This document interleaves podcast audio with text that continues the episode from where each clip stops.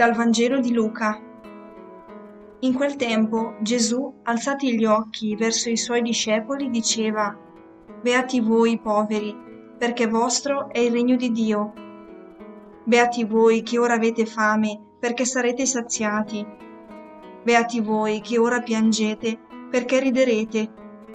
Beati voi quando gli uomini vi odieranno e quando vi metteranno al bando e vi insulteranno e disprezzeranno il vostro nome come infame a causa del figlio dell'uomo. Rallegratevi in quel giorno ed esultate perché ecco la vostra ricompensa è grande nel cielo. Allo stesso modo infatti agirono i loro padri con i profeti. Ma guai a voi ricchi perché avete già ricevuto la vostra consolazione.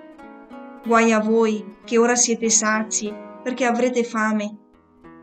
Guai a voi, che ora ridete, perché sarete nel dolore e piangerete. Guai quando tutti gli uomini diranno bene di voi.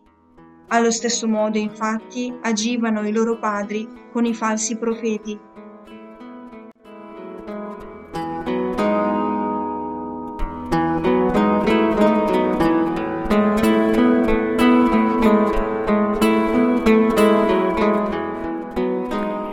In genere noi diciamo beati ricchi, beati potenti, gli onorati, gli stimati, glorificati in televisione sui social.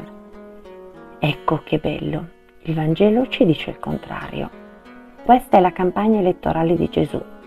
Gesù non ci fa false promesse, non ci convince con slogan che poi vengono disattesi. Se vogliamo essere parte integrante del suo regno, dobbiamo scegliere anche noi poveri. Beato secondo me vuol dire mi congratulo con te, hai vinto, sei dalla parte giusta. Beati perché? I poveri sono coloro che hanno difficoltà quotidiane, che quel poco che posseggono viene conquistato con tanta fatica. Il ricco è colui che ha tanto e idealmente senza fatica. Il povero nella grazia di Dio perché non ha niente, vive con tanta pena, vive di elemosina, sapendo affidarsi alla provvidenza. Ecco, questo secondo me è il motivo che li rende beati. Le beatitudini si possono comprendere solo conoscendo la giustizia di Dio che è amore.